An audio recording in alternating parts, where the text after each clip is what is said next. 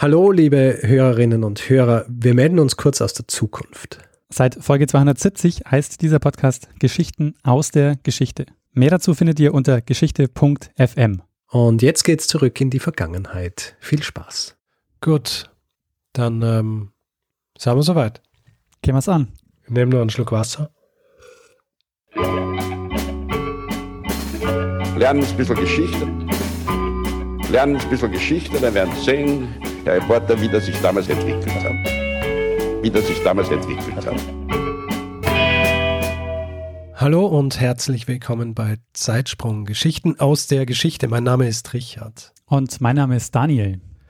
Ja, und wir sind zwei Historiker und wir erzählen uns jede Woche eine Geschichte aus der Geschichte, meistens abwechselnd. Letzte Woche habe ich dem Daniel eine Geschichte erzählt und äh, Daniel, weißt du noch, was das war? Ja, ich weiß es noch. Es ging um äh, Gesche Gottfried ähm, und ihr Schicksal. Richtig. Wir dürfen ja, wir dürfen ja jetzt auch eigentlich in den Nacherzählungen der vorigen Folge auch nicht zu viel erzählen, weil es gibt ja Leute, die hören sich es nicht chronologisch an. Das stimmt, ja. Und dann hören sie das vor und dann alle die diese, diese Spannungsbögen, die so aufgebaut werden während der Episode, sind dann zunichte gemacht in dieser äh, ein-, zweisekündigen Einleitung. Deswegen, gut, dass du einfach nur von Gesche Gottfried gesprochen hast. Das ist aber auch ein guter Punkt, ne? Weil für wen erzählen wir eigentlich äh, die Folge, also die das Thema der letzten Folge? Also das ist tatsächlich eine gute Frage, weil ich weiß nicht, ob es irgendjemand überhaupt braucht. Eben, ja. Vielleicht ist es für uns einfach ein guter Anker da noch im Gespräch, was, äh, dass wir uns ja überhaupt was zu erzählen haben, ne? Übrigens, gutes Feedback kriegt, finde ich, auf die letzte Episode. Also Feedback auch in dem Sinn, dass unser Aufruf, ja, dass wir gefragt haben, Leute, die in Bremen wohnen, dass sie uns äh, ein bisschen was erzählen drüber. Und jetzt muss ich einfach so ein bisschen spoilern, ja. Ja. Ähm, über diesen Spuckstein. Ja. Tatsächlich haben wir, hat ja einer unserer Hörer ist tatsächlich zu diesem Spuckstein gegangen und hat ihn abgefilmt und gleichzeitig auch noch so ein bisschen die, die Innenstadt uns gezeigt und äh, gezeigt, wo das, äh, wo das eingebettet ist quasi, räumlich. Also das fand ich ja sensationell, vor allen Dingen, das war ja auch noch äh, nur zwei, drei Stunden nach der Veröffentlichung. Ja, ja, ja. Das war, das war sehr, sehr schnell. Also ich war sehr, sehr beeindruckt. Was mir da noch einfällt, ist, ich habe immer ähm, geguckt auf dem Video, ob man vielleicht auch den Bremer Roland sieht. Achso, ja, ich glaube, das habe ich ja erwähnt, in der, äh, als er das Video gepostet hat. Ah, okay. Das, ich habe da nämlich, ich habe mir nämlich auch gedacht, sieht man vielleicht den Bremer Roland? Und dann habe ich auf, hab ich auf Google Maps habe ich mir die Satellitenaufnahmen angeschaut und dann ein paar Aufnahmen von, von Menschen, die äh, also die Menschen gemacht haben am, beim Rathaus. Und dann habe ich gesehen, dass das Rathaus ein Eck des Rathauses quasi den Roland verdeckt von dem ah. Punkt des Spucksteins aus. Man hätte nur ein bisschen mehr in Richtung, also vor das Rathaus gehen müssen eigentlich, um den Roland zu sehen. Wäre dann eine weitere schöne Verknüpfung zu einer anderen Episode gewesen. Sehr schön. Ja, irgendwann machen wir einen Betriebsausflug nach Bremen. Wir können ja mal einen Betriebsausflug an, an alle unsere, alle Orte unserer, unserer Episoden machen. Da sind wir dann halt so drei Jahre weg, aber... Ja, das wäre gut. Und da kommt äh, heute, das kann ich schon mal spoilern, äh, auch nochmal ein interessantes Ziel dazu. Hm, sehr gut. Wir könnten eigentlich, eigentlich ja so, eine eigene, äh, so ein eigenes Reiseunternehmen gründen, Zeitsprungreisen, und, äh, und fahren immer an Orte der, der Episoden. Und ziehen uns dann immer jeweils äh, quasi der äh, so historisch an, wie, wie die Folge, in, wie die Zeit, in der die Folge spielt. Richtig. Also ein großes Verlust, Verlustgeschäft wahrscheinlich, aber zeitlang wird es wahrscheinlich Spaß machen. Also bei manchen Folgen mache ich nicht mit, zum Beispiel bei der Franklin-Expedition. Naja, äh, komm. Da ist jetzt nicht mehr so schlimm, ja. Das geht schon. Naja, Daniel, genug der, des Geplänkels hier. Ja. Ich will jetzt harte Fakten von dir hören, in Form einer Geschichte. Sehr schön. Ähm, dann fange ich mal an. Richard, ähm, heute sprechen wir über ein Ereignis, das schon wahnsinnig häufig erzählt wurde und worüber es Mythen, Epen, Gedichte, Heldensagen, alles Mögliche gibt. Und ich kann in dem Fall auch ganz sicher sagen, dass du dieses Ereignis kennst. Okay. Weil es wahrscheinlich eines der bekanntesten historischen Ereignisse des Mittelalters war oder ist. Es hat nämlich das äh, europäische Mittelalter stark geprägt und die Auswirkungen Die waren bis äh, weit nach Kleinasien beziehungsweise äh, dieses Gebiet, das wir heute als Nahe Osten bezeichnen, spürbar. Aha. Wir springen in das Jahr tausendfünfundneunzig und kannst du dir schon denken, worum es geht? Ähm, nein. Es geht um den ersten Kreuzzug. Ja, ja, okay. ähm, um den ersten Kreuzzug und es geht darum, wie es dazu kam, dass sich ca. achtzigtausend Ritter aus Europa auf den Weg nach Jerusalem machten und damit im Mittelalter den Heiligen Krieg etablierten. Sehr gut. Die, äh, du wagst dich an die Kreuzzüge. Ja, ich dachte, irgendwann äh, muss man mal sich mit den Kreuzzügen beschäftigen. Und ich habe das Glück, oder ähm, ja, ich, doch, ich habe das Glück, dass ich da sehr naiv rangehen kann, weil ich äh, quasi wenig, also ich wusste eigentlich fast gar nichts darüber. Schau, du warst äh, nicht viel naiver als ich, weil äh, mir ist nicht einmal gleich der äh, Kreuzzug eingefallen, als ich die Jahreszahl gehört habe. Also, das ist äh, ja sehr gute Ausgangsposition, würde ich sagen. Ähm, bevor wir uns jetzt äh, dieser Geschichte zuwenden, noch eine kleine Vorbemerkung. Also ich habe mich bemüht, das so gut wie möglich runterzubrechen. Und es gibt natürlich wahnsinnig viele beteiligte Personen, Intrigen und Ereignisse, dass es praktisch unmöglich ist und auch nicht sinnvoll ist, das jetzt so im Detail zu erzählen. Interessant ist aber, ähm, und du weißt ja, wie das ist mit den mittelalterlichen Quellen, dass die Perspektiven manchmal ähm, sehr stark verzerrt sind, je nachdem, welche Quellen überliefert sind. Ja. Und ähm, die Perspektive auf die Kreuzzüge, die ist äh, ganz stark geprägt von westlichen lateinischen Quellen. Und da kommen einige Leute nicht so gut weg. Und mhm. das hat sich dann quasi immer weiter tradiert, eigentlich bis heute hat sich das so, so tradiert, weil, ähm, weil es gibt so einige Basisquellen und von denen wird dann, ähm, oder haben, von denen würde halt immer weiter abgeschrieben. Deshalb ist am Ende diese Geschichte gar nicht so variantenreich überliefert, äh, wie man vielleicht denken würde. Ähm, und so, dass sich manche Vorurteile im Grunde bis heute finden. Mhm. Ähm, besonders, äh, wer sich für die Quellen interessiert, ähm, besonders wichtig ist die, sind die Gesta Francorum, wo ganz viele Heldengeschichten erzählt werden. Und unser Protagonist, ähm, der wird da als sehr hinterlistig und niederträchtig beschrieben. Und wir schauen uns jetzt vor allem die Ursachen und den Beginn des Kreuzzugs an und stellen da eine Person in den Mittelpunkt, die maßgeblich am Kreuzzug beteiligt war, quasi an der Erfindung des Kreuzzugs, aber in den Quellen eben, wie gerade schon gesagt, nicht besonders gut wegkommt. Bevor, ähm, bevor wir uns dieser Person zuwenden, vielleicht noch ähm, ein, zwei Vorbemerkungen zum äh, Begriff Kreuzzug. Im engeren Sinne ähm, verwendet man das Wort Kreuzzug äh, nur für die bis zum dreizehnten Jahrhundert geführten Orientkreuzzüge, die gegen die muslimischen Staaten im Nahen Osten ähm, gerichtet waren. Wir hatten ja aber auch schon Kreuzzüge, die ähm, in Europa stattfanden. Kannst du dich erinnern? Ja, ja, kann ich mich erinnern. Ich habe ja die Episode drüber gemacht. Genau. Äh, die äh, Hussiten. Beide ja, Hussiten, gegen die Hussiten. Genau, also ähm, es, es hat sich dieser Begriff dann später nochmal ähm, noch mal stark ausgeweitet, aber so im äh, ganz traditionellen Sinne ähm, spricht man von den Orientkreuzzügen, die bis zum dreizehnten Jahrhundert äh, stattfanden. Und auch der Name Kreuzzug ähm, entstand nicht, ähm, nicht sofort, sondern erst beim dritten Kreuzzug taucht dann die Bezeichnung Cruz Signatus, also die mit dem Kreuz gekennzeichnet sind, auf, worauf sich dann der Begriff Kreuzzug entwickelte. Davor hat man die Kreuzfahrer eher so als Pilger, Reisende und Soldaten Christi bezeichnet. Es gab auch, ähm, auch vorher und auch während der Zeit schon ähm, viele Pilger, also gerade im zehnten, elften Jahrhundert machten das immer mehr. Das wurde allerdings immer gefährlicher ähm, und äh, je unübersichtlicher die Lage dann in Kleinasien wurde, das, äh, die Situation werden wir uns jetzt nachher noch ein bisschen genauer anschauen. Auf jeden Fall ist es so, dass ab den äh, tausendneunziger Jahren praktisch keine Pilgerreisen mehr nach Jerusalem stattfanden, weil es äh, zu gefährlich war. Jerusalem war schon seit sechshundertachtunddreißig unter muslimischer Herrschaft. Soweit, ähm, die, äh, soweit mal meine Vorbemerkungen. Äh, jetzt zu der Person, ähm, die die ganze Ereigniskette überhaupt in Bewegung bringt. Also die Person, die ähm, maßgeblich daran beteiligt war, dass der, ähm, dass der Kreuzzug stattfand, das war ähm, Alexios I. Komnenos.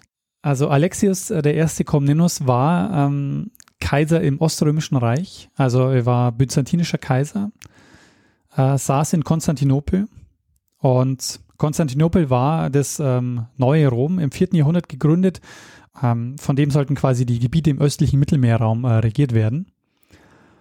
Das, das westliche Reich ist ziemlich bald danach untergegangen. ähm, das neue Rom erlebte aber dann einen Aufschwung und hatte dann noch relativ lange Bestand. Also um das Jahrtausend zum Beispiel beherrschte Byzanz den Balkan, Süditalien, Kleinasien, große Teile des Kaukasus und auch den Norden Syriens, also sehr, sehr große Teile. Und eben auch, ähm, das ist jetzt der wichtige Teil, den wir uns jetzt auch angucken, ähm, ist der, der Bereich in Kleinasien. Mhm. Byzanz war also eine, eine ziemliche Großmacht. Und ich habe jetzt schon gesagt, es gibt quasi die westlichen lateinischen Quellen, da kommt der Alexios nicht so besonders gut weg. Wo er allerdings gut wegkommt, ist bei einer anderen Quelle, bei einer östlichen Quelle, nämlich ähm, die sogenannte Alexias. Und das ist ein Werk, das äh, von Anna Komnene geschrieben wurde. Das war seine älteste Tochter. Du wunderst dich, dass er da besser wegkommt, ne? Ja, das ist äh, tatsächlich äh, eine Überraschung. Als entscheidender Moment, dass es zu einem Kreuzzug kommt, ähm, gilt häufig eine Rede, die Papst Urban der Zweite tausendfünfundneunzig gehalten hat, in Clermont in Frankreich. Und mit dieser Rede soll er also die Massen begeistert haben, indem er sie dazu aufgefordert hat, das Heilige Grab wieder in die Hand der Christen zu bringen. Und was haben die davon? Ähm, mit ähm, der Teilnahme verspricht er ihnen, dass sie bis in alle Ewigkeit gesegnet sind, und er eröffnet ihnen damit sozusagen einen neuen Weg zum Seelenheil. Mhm. Ähm, Der, es gab da so einen, ähm, so einen Losungsspruch, der war Deus lo vult, ähm, also Gott will es, ähm, sollen sie ihm dann entgegengerufen haben. Und es brach dann eine gewisse Euphorie aus. Also die Nachricht von der Expedition nach Jerusalem, die machte die Runde. Kreuzzug hieß es ja da noch nicht. Und es schlossen sich immer mehr, immer mehr Ritter an. Also es sollen am Ende bis zu achtzigtausend gewesen sein, die sich dann auf den Weg äh, machten nach Jerusalem. Und äh, schon mal hier ein kleiner Spoiler, nur etwa ein Drittel hat es dann bis äh, nach Jerusalem geschafft. Aber der Papst, der kommt jetzt nicht alleine auf die Idee, Ritter nach Jerusalem zu schicken, sondern ihn erreicht ein Hilferuf des byzantinischen Kaisers Alexios ähm, I. Komnenos. Und da stellen sich jetzt zwei Fragen, also zumindest stellen sich mir zwei Fragen, ich weiß nicht, ob sie sich dir auch stellen, aber ich äh, habe mir gedacht, warum schickt er einen Hilferuf an den Papst und warum sitzt der Papst eigentlich in Frankreich und nicht in Rom? Das sind, äh, sind sehr gute Fragen, und hast du, hast du Antworten gefunden drauf, oder ist das jetzt was, was du einfach nur mal so in den Raum stellen willst? Nee, die beiden Fragen würde ich jetzt beantworten, aber vielleicht hast du ja schon eine Vermutung oder ein Wissen darüber. Also die Papstgeschichte ist äh, wahrscheinlich so eine Mehrpapstsache, dass du einen in Rom hast und einen in, in Clermont. Ah ja, richtig, da geht es um einen Gegenpapst. Und die Byzanzgeschichte, also warum wendet sich der, der Kaiser von Byzanz an den Papst? Weil der hat ja den eigenen Patriarchen äh, in Konstantinopel sitzen. Ich weiß nicht. Also ähm, der, der Punkt ist, äh, dass Byzanz zu dem äh, Zeitpunkt in der Krise steckte. Also der Alexios Komnenos, der kam als junger Heerführer durch einen Militärputsch an die Macht, tausendeinundachtzig. Und ähm, wie das sonst im Römischen Reich auch üblich war, also das kennt man von dort, wie er an die Macht kam, nämlich er wurde als Feldherr bestimmt, einen Angriff äh, von Normannen niederzuschlagen. Aber statt äh, in, in die Schlacht zu marschieren, ähm, hat er das Heer genommen und ist mit dem Heer Richtung Konstantinopel ähm, gegangen und hat sich dann dort eben zum Kaiser äh, krönen lassen. Das ist ja äh, was, was durchaus üblich war im Römischen Reich, dass Feldherren dann äh, gegen die äh, Stadt gelaufen sind, also äh, sich sozusagen gegen, gegen Rom gewendet haben, zu einem Art Bürgerkrieg kam und dann sie dann zu, zu Kaiser wurden. Ja, na, aus dem Grund ist ja auch irgendwann verboten worden, dass die Legionen in die Stadt einmarschieren. Genau, richtig. Also haben sie vor, vor der Stadt bleiben müssen. Ja, also genau das hat äh, also der Alexios äh, gemacht. Er äh, ist tausendeinundachtzig ähm, mit dem Heer in Konstantinopel eingefallen und hat sich dann zum Kaiser krönen lassen. Und zunächst mal sieht es für ihn auch eigentlich ganz gut aus. Also er kann das Reich ähm, stabilisieren in den tausend achtziger Jahren. Ähm, es gab nämlich zu dem Zeitpunkt viele Angriffe auf das Reich. Das drohte nämlich ähm, auseinanderzufallen. Zur stärksten Macht ähm, entwickelten sich äh, im Kaukasus die Türken, die seit den tausenddreißiger Jahren so zu einer Großmacht ähm, sich entwickelten und kurz vorher auch zum Islam konvertierten. In Süditalien und Makedonien waren es die Normannen, die da Angriffe gegen ähm, das byzantinische Reich gestartet haben. Ähm, äh, und dann gab es noch zum Beispiel die äh, Petschenegen, ähm, die ähm, auch zu dem Zeitpunkt militärische Siege gegen ähm, Byzanz einfuhren. Also was ich sagen will, es gab äh, quasi äh, viele Angriffe auf das Reich von unterschiedlichen äh, Richtungen, und äh, ihm gelingt es da in diesen ersten Jahren seiner Herrschaft, äh, das Reich zu ähm, stabilisieren. Ähm, zum Beispiel, indem er Deals einfach mit lokalen türkischen Machthabern eingeht.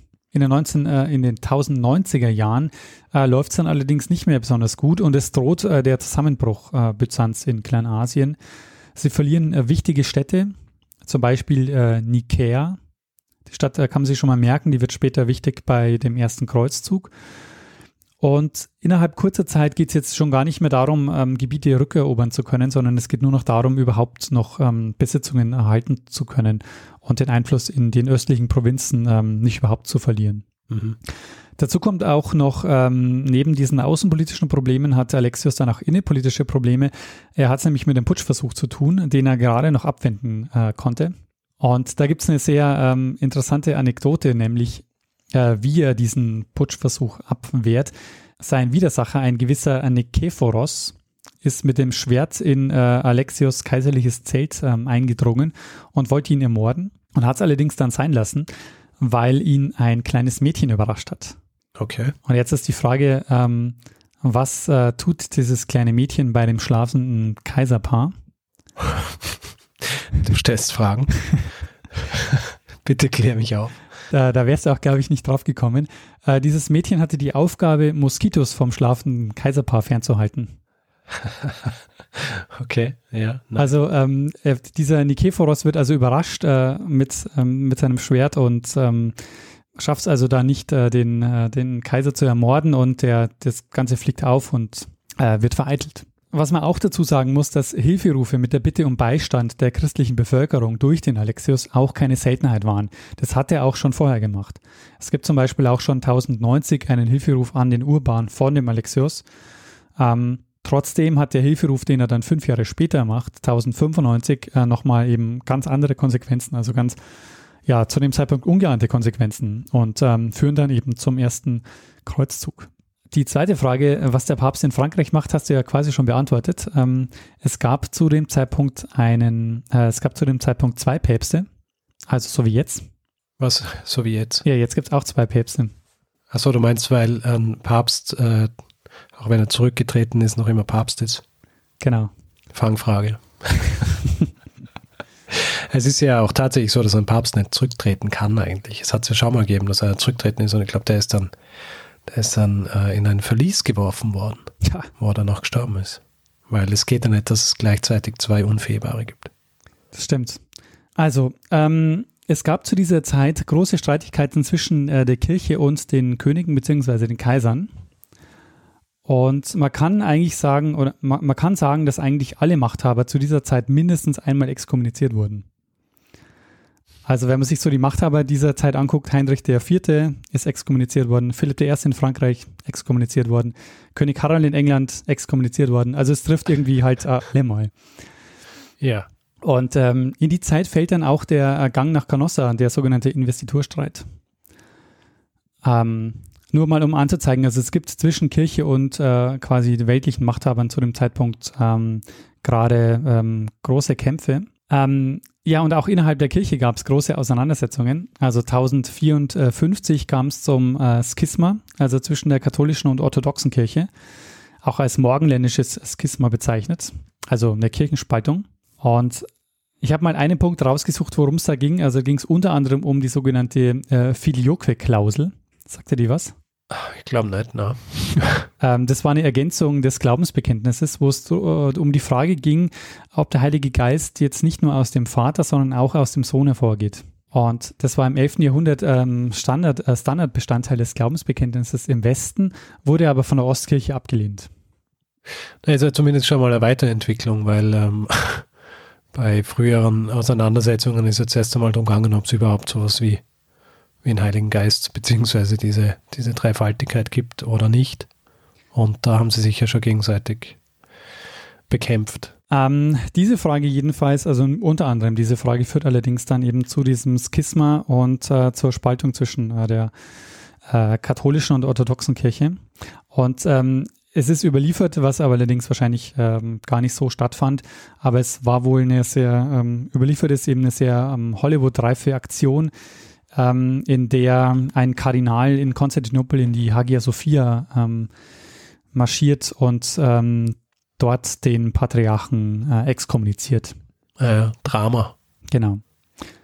ähm, ist aber wahrscheinlich gar nicht so ähm, passiert. Aber das Verhältnis hat sich in den nächsten Jahren und Jahrzehnten auch nicht wirklich ähm, gebessert. Mit dem Urban dem Zweiten. Ähm, war es jetzt folgendermaßen: Der Heinrich, äh, der hat in Zusammenarbeit mit Bischöfen in Deutschland und Norditalien einen Gegenpapst aufgestellt, ist nach Rom einmarschiert und hat dort den Clemens der Dritte eingesetzt.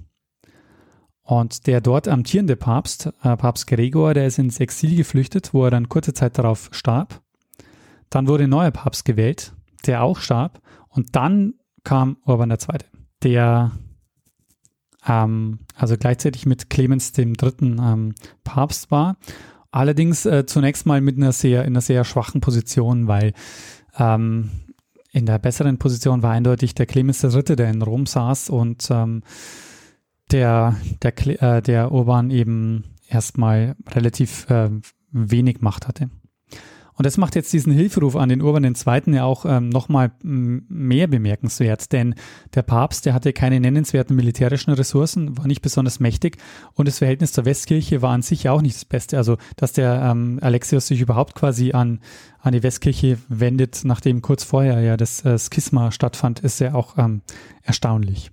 Aber Urban hatte jetzt die große Chance, sich zu profilieren und genau das macht er auch. Der schmiedet Allianzen, fährt durch die Lande, versucht Ritter für die Mission zu gewinnen und trifft sich mit äh, vielen einflussreichen Persönlichkeiten. Das macht auch äh, der Alexios mit der sogenannten, äh, das Wort fand ich sehr schön, deshalb habe ich es mit reingenommen, äh, Reliquiendiplomatie. Der hatte äh, relativ viele Requ- Requ- äh, Reliquien äh, in, äh, in Konstantinopel und hat die ähm, dann an Herrscher verteilt. Und ja. äh, Reliquienhandel war ja auch ein großes Ding zu der Zeit. Das Gute bei Reliquien ist ja, dass du relativ schnell einmal viele Reliquien hast, wenn du einfach den Leuten vermitteln kannst, dass es eine Reliquie ist. Also so ein Splitter vom Kreuz, an dem, äh, an dem der Heiland äh, aufgenagelt war und solche Sachen. Und es ist ja schwierig dann zu sagen, hm, ich glaube nicht, dass das wirklich von dem Kreuz ist. Ja, zumindest so ohne ähm, Radiokarbon-Methoden oder so nachzuweisen, dass es doch äh, jünger sein muss, ist schwierig. Ja. Und die beiden haben ähm, jetzt also ähm, sehr guten Erfolg mit ähm, ihrer, ihrer äh, mit, mit der Mobilisierung der, äh, der Ritter. Ähm, wie gesagt, bis zu achtzigtausend ähm, haben sie also ähm, begeistern können für diese Sache. Und sie machten sich also auf den Weg nach ähm, Jerusalem. Und das Ganze musste aber natürlich organisiert werden, wie man sich vorstellen kann, gerade was die Nahrungsmittel äh, betrifft und den Transport und die Ausrüstung. Das war alles sehr teuer. Und darüber, ähm, darum hat sich also der Alexios äh, gekümmert. Der Urban, der ist auch gar nicht selber nach Byzanz gereist, sondern ähm, die Führung der Mission hat erstmal der Alexios. Und der gab auch die strategischen Ziele vor, denn die Kreuzritter, das werden wir gleich noch sehen, sind nicht geradewegs nach Jerusalem äh, ge- gegangen, sondern die haben erstmal strategisch Städte erobert, um die byzantinische Rückeroberung Kleinasiens zu ermöglichen. Abreisetag war der fünfzehnten August tausendsechsundneunzig, Mariä Himmelfahrt, und sie machen sich also erstmal auf den Weg nach Konstantinopel. Sie sollten aber natürlich nicht in die Stadt, wie wir ja gerade jetzt auch schon gehört haben, weil der Alexios sich, der Alexios sich natürlich Gedanken macht, was passiert, wenn hier achtzigtausend Soldaten in der Stadt aufmarschieren. Mhm. Deshalb ähm, werden die woanders hin umgeleitet, ähm, werden dort ähm, eben gut versorgt, da werden eigene Märkte eingerichtet für ähm, die Kreuzfahrer. An der Stelle jetzt ein kleiner ähm, Exkurs. Äh, sag dir, das äh, kennst du den, oder hast du schon mal vom Volkskreuzzug gehört? Ähm, ich, ich glaube, ja. Ist das nicht so, was, was quasi vorher passiert ist, so in, in, als Reaktion auf diese Rede vom, vom Urban und eben nicht mit, mit, mit Rittern, sondern eben das Volk, das sich quasi so demonstrativ auf den Weg machen wollte. Äh, genau, nicht nur auf den Weg machen wollte, sondern sich tatsächlich auf den Weg gemacht hat. Ähm, ein charismatischer Prediger, der Peter der Einsiedler, der hat also ähm, sich jetzt, äh, der hat die Chance genutzt und hat äh, tausendfünfundneunzig auch für einen Kreuzzug geworben und hat also ganz viele Personen um sich geschart. Und das war dann der sogenannte Volkskreuzzug. Okay. Der Unterschied war, dass äh, Urban und Alexios möglichst finanzkräftige, trainierte und kampferprobte äh, Ritter haben wollten und die ausgesucht haben, während äh, Peter der Einsiedler ähm, alle mitgenommen haben, die mitmachen wollten. Ja. Äh, die haben sich auch nicht an den offiziellen Abreisetag gehalten, sondern die sind schon Anfang äh, tausendsechsundneunzig losgegangen. Also ohne klare Struktur äh, sind die einfach schon mal, äh, schon mal losmarschiert. Und ähm, auf dem Weg dorthin kommt es auch zu zahlreichen Judenpogromen äh, und Plünderungen, bis die äh, in Byzanz ankamen. Da sind die dann auch gleich weiter nach Nikäa, die Stadt, die ich vorhin schon erwähnt habe. Ein wichtiger strategischer yeah. Punkt, ähm, aber eine Stadt, die wahnsinnig gut befestigt war. Mhm. Und das Ganze ging also fürchterlich nach hinten los. Es kam ein türkisches Heer, ähm, die hatten keine Chance. Und äh, das war also ein ziemlich kurzer ähm, Kreuzzug, der im Oktober tausendsechsundneunzig dann ähm, kläglich scheiterte. Wie viele, wie viele Mitglieder des, des äh, Volkskeuzzugs sind, sind wieder zurückgekehrt? Also ähm, angeblich war es bei dem Volkskreuzzug jetzt so, dass also von äh, insgesamt vierzigtausend, die ähm, nach Nikäa äh, gegangen sind, äh, nur dreitausend wieder zurückgekommen sind nach, ähm, nach Konstantinopel. Aber jetzt zum eigentlichen äh, Kreuzzug. Ähm, man würde ja vielleicht erwarten, dass Alexios die Gruppe anführt. Ja. Würdest du es erwarten? Ja, pff, äh, erwarten würde ich es nicht, weil meistens sind es nicht die Leute, die dann wirklich äh, Heere anführen, aber ja. Vom, von der Geschichte her würde man es eigentlich erwarten. Ja, also genau, würde man auch erwarten. Er macht es allerdings, er macht es allerdings nicht, sondern er bleibt in Konstantinopel und versucht von der Ferne den ganzen Zug zu steuern. Funktioniert sicher hervorragend. Erste Station der Kreuzritter war im Frühjahr tausendsiebenundneunzig äh, die Stadt Nikäa. Und äh, die Türken, die die Stadt ähm, besetzt hatten, die machten sich wenig Sorgen, konnten sich schon seit Monaten auf die Belagerung vorbereiten, hatten also genug Nahrungsmittel und die haben die Kreuzritter sehr entspannt empfangen. Und die hatten allerdings neue Belagerungsmaschinen dabei, ähm, die sie sich von den Normannen abgeguckt haben, gegen die die Byzantiner ähm, ja erst einige Jahre vorher gekämpft hatten. Und die haben so ausgeschaut, ähm, dass sie so, die waren so zylinderförmig und hatten so dicke Lederhäute oben und äh, drunter haben dann die Leute gearbeitet. Das Ganze hat man dann gegen den Turm geschoben ähm, und hat dann Steine aus dem Fundament genommen, durch Holz ersetzt und dann angezündet. Oh, ja, klingt effektiv. Ähm, genau, das äh, hat auch äh, sehr gut funktioniert. Ähm, es war auch gleichzeitig so, dass Alexios äh, den, den Eindruck einer gigantischen militärischen Überlegenheit vermittelt hat ähm, in äh, Verhandlungen mit den Türken. Und ähm, die haben dann ähm, tatsächlich kapituliert. Gleichzeitig haben die Ritter die Stadt eingenommen und das ging also sozusagen einfacher und, und schneller als, ähm, als gedacht. Und das machte aber gleichzeitig auch die Runde. Und ähm, die äh, Türken sammelten deshalb ihre Kräfte ähm, und haben quasi neue Heere aufgestellt, äh, um quasi gegen das äh, Kreuzfahrerheer ähm, zu marschieren. Das äh, Kreuzfahrerheer geht jetzt auch nicht weiter durch, Zentr- äh, nicht direkt über Zentralanatolien nach Jerusalem, sondern macht erstmal einen Schwenk nach Süden, nach Antiochia. Das war nämlich die nächste wichtige strategische Stadt, die sie eroberten wollten. Und auch diese Stadt war sehr gut befestigt und ähm, praktisch eigentlich kaum einzunehmen. Da kamen sie dann im Oktober tausendsiebenundneunzig an und hier wäre der Kreuzzug eigentlich fast zu Ende gewesen. Die Belagerung war wirkungslos, die Stadt war gut vorbereitet, war gut versorgt. Den Angreifern hingegen gingen relativ schnell die Nahrungsmittel aus. Und die Wasserversorgung war ein Problem und es ähm, ging dann, äh, und die ähm, Kreuzritter wurden dann relativ ähm, schnell auch krank. Und die Zahl hat sich in dieser Zeit wohl äh, dramatisch äh, reduziert. Hinzu kam noch, dass sich äh, das Anfang tausendneunzig achtundneunzig die Nachricht kam, dass ein großes türkisches Heer sich auf den Weg nach Antiochia gemacht hat und angeführt vom Statthalter von Aleppo. Und ähm, alle hätten jetzt sozusagen erwartet, dass sie dass sie da jetzt untergehen, aber sie können diesem Angriff, äh, sie können diesen Angriff abwehren und es gelingt ihnen dann ähm, tatsächlich noch ähm, die Stadt einzunehmen im Juni tausendneunzig achtundneunzig. Aber kaum hatten sie die Stadt eingenommen, kam ein weiteres türkisches Heer und jetzt äh, saßen sie in, als Kreuzritter in der Stadt und wurden belagert. Also von den Belagerern wurden sie jetzt zu den Belagerten. Okay, geht schnell. Ähm, das geht schnell und es kam zu einer weiteren Hungersnot. Und was braucht so ein christliches Heer, wenn alles verloren ist? Ähm, den göttlichen Beistand. Richtig, ein Wunder.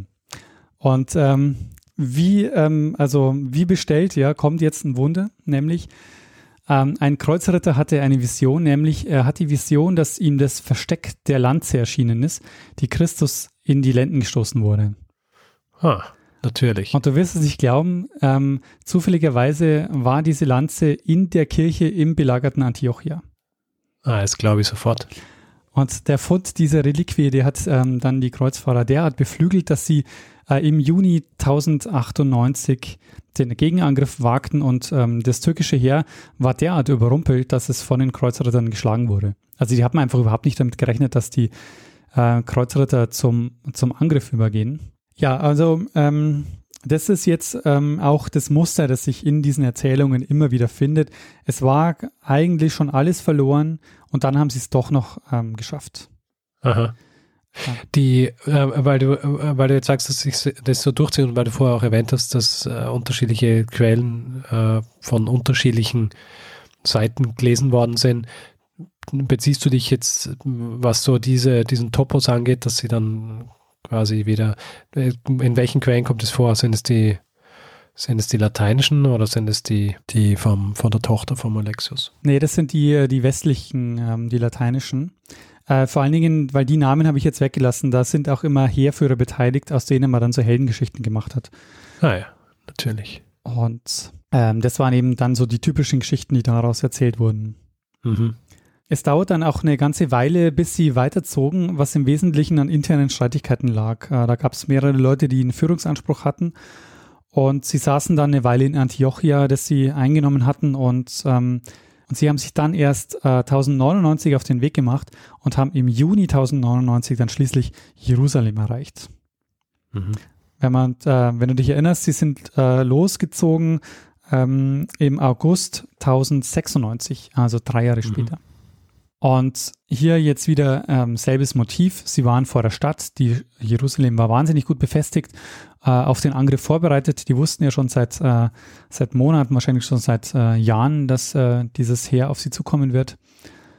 Und äh, das Kreuzritterheer war ja auch schon wahnsinnig dezimiert. Es war nur noch ein Drittel überhaupt übrig. Ähm, und, und eine Taktik, um Jerusalem äh, besser ähm, zu schützen, war, dass sie die, ähm, dass sie, ähm, die Türken haben die, die haben im Vorfeld die Brunnen um Jerusalem vergiftet oder versperrt. Und das Ergebnis war, dass die nächste Wasserquelle zwanzig Kilometer entfernt lag. Und das war natürlich für die Belagerung eine Katastrophe, weil äh, die mussten das Wasser einfach ähm, so weit transportieren, um die Stadt belagern zu können. Und ja, das war einfach wahnsinnig mühsam. Das zieht sich eigentlich immer eigentlich durch alle Geschichten von Belagerungen, dass den Leuten einfach das Wasser ausgeht. Gell? Ja, richtig.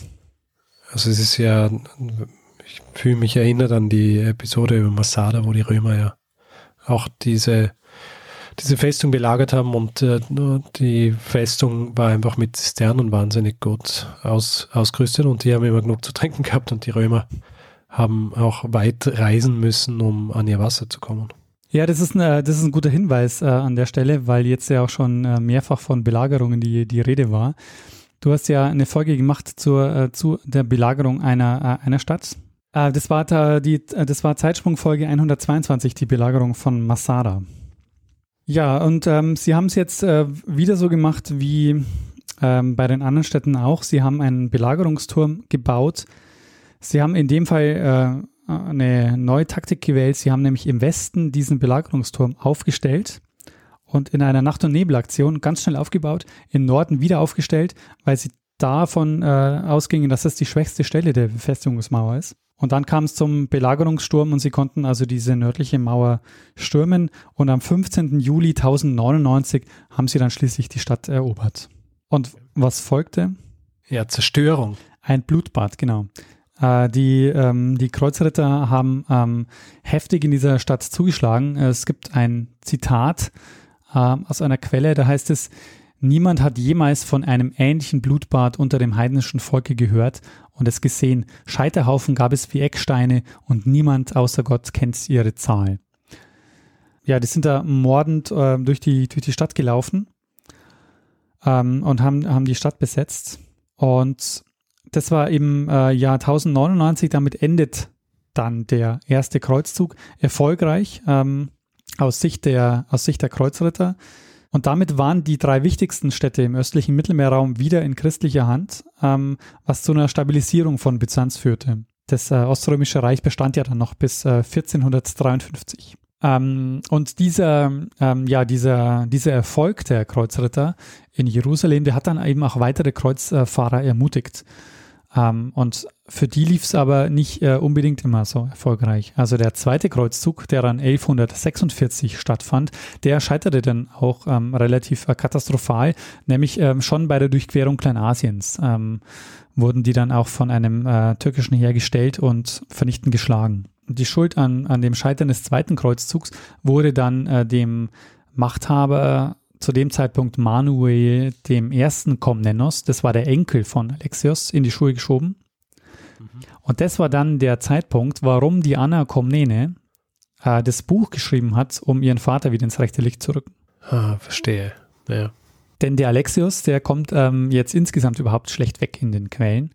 Es heißt zum Beispiel ähm, in allen westlichen Quellen, dass er sich gefreut hat, dass der Volkskreuzzug so kläglich gescheitert ist. Ähm, da heißt es zum Beispiel auch, also ich habe mir mal so ein paar, ähm, paar Anekdoten herausgesucht. Äh, eine ist auch, dass, ähm, dass er Familien mit mehr als einer Tochter gezwungen hat, eine dieser Töchter als Prostituierte arbeiten zu lassen. Und das Geld musste dann, musste, musste die dann für, äh, musste, musste dann an die Staatskasse abgegeben werden.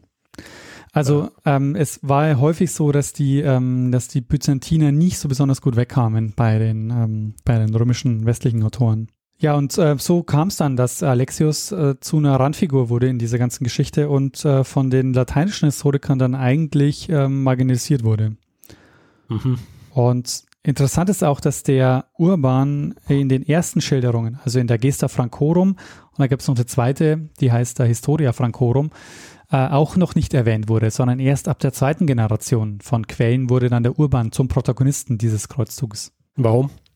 Ähm, warum ist eine gute Frage? Ähm, weil der Urban eigentlich von der Einnahme Jerusalems wahrscheinlich gar nicht mehr erfahren hat, weil der ist Ende Juli, neunzehn, äh, der ist Ende Juli tausendneunundneunzig gestorben, äh, wenige Wochen nach der Eroberung Jerusalems, und man kann davon ausgehen, dass ihn aber die Nachricht nicht mehr erreicht hat. Ja, ja. Tja, so kann es gehen, gell?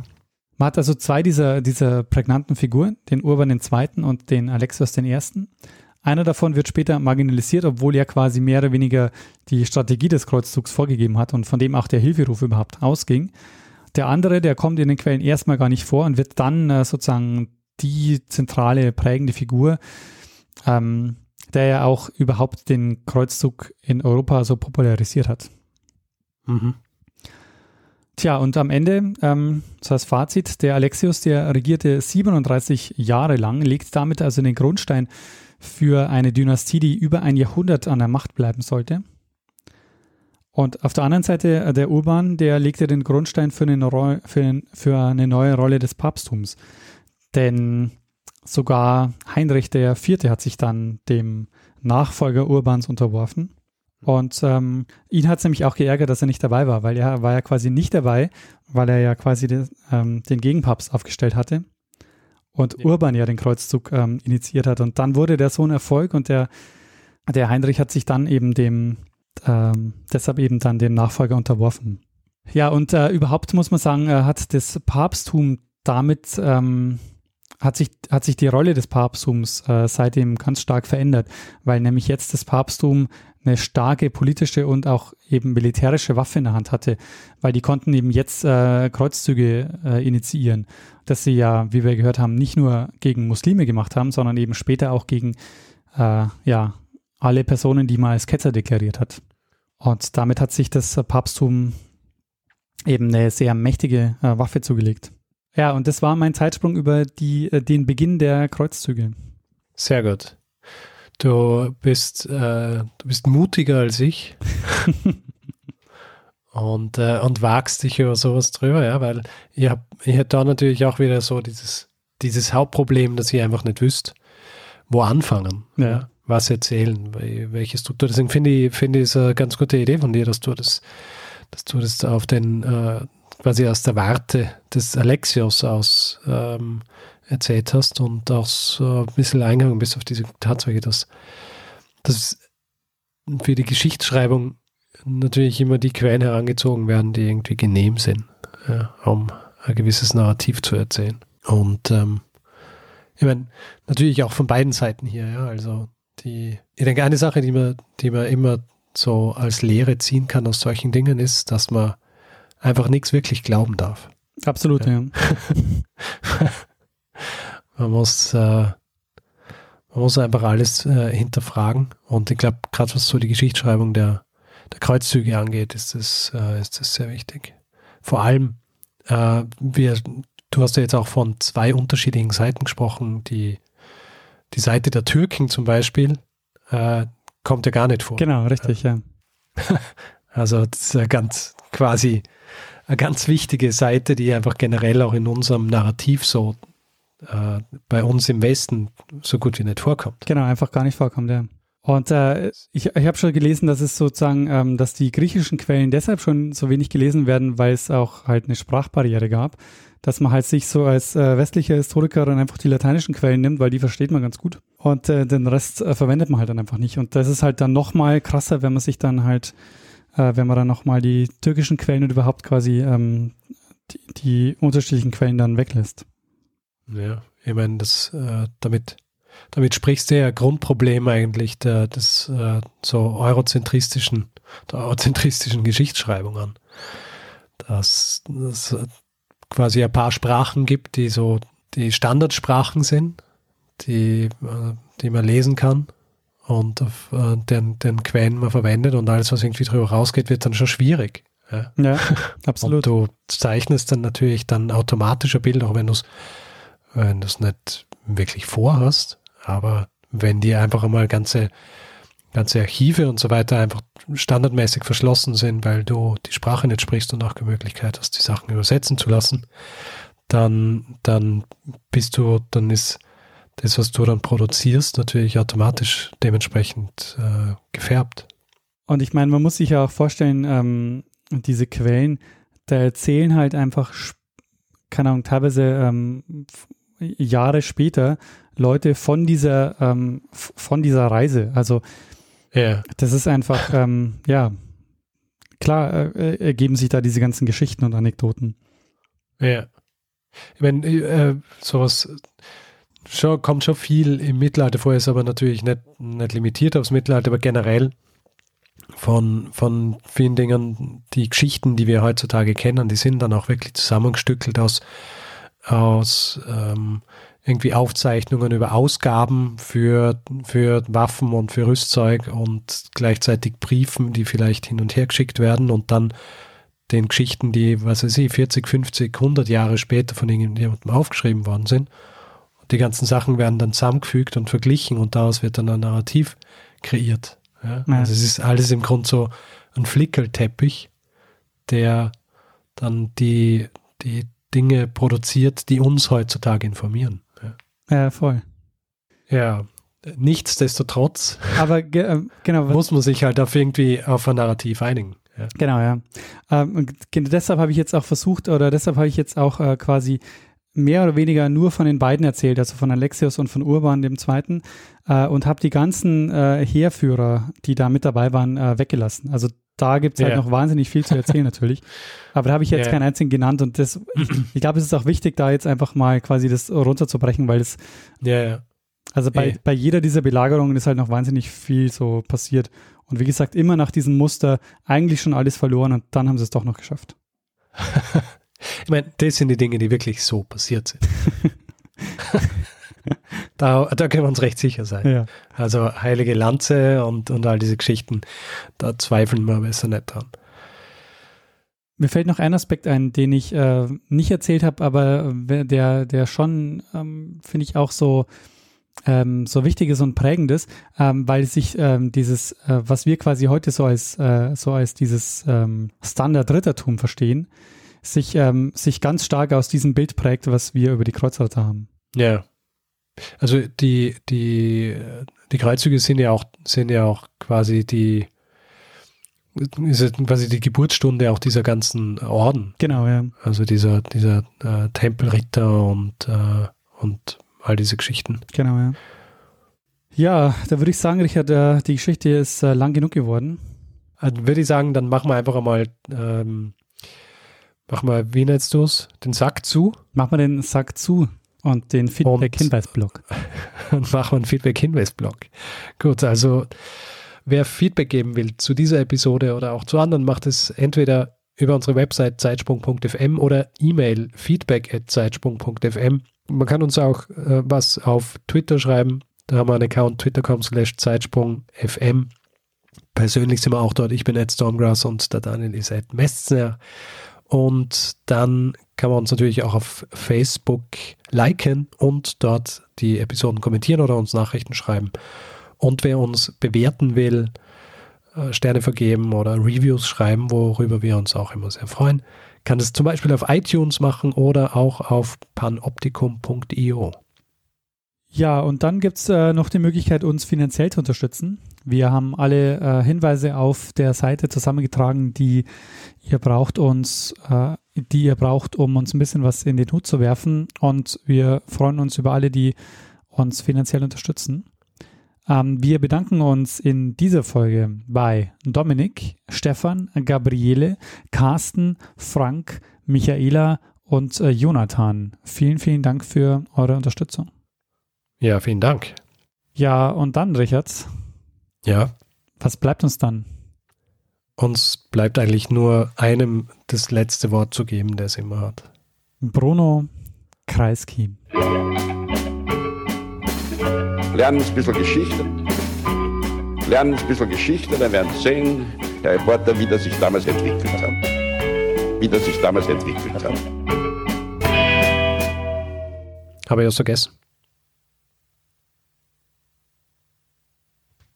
Hallo? Bist du jetzt weg? Fuck. Hallo? Daniel?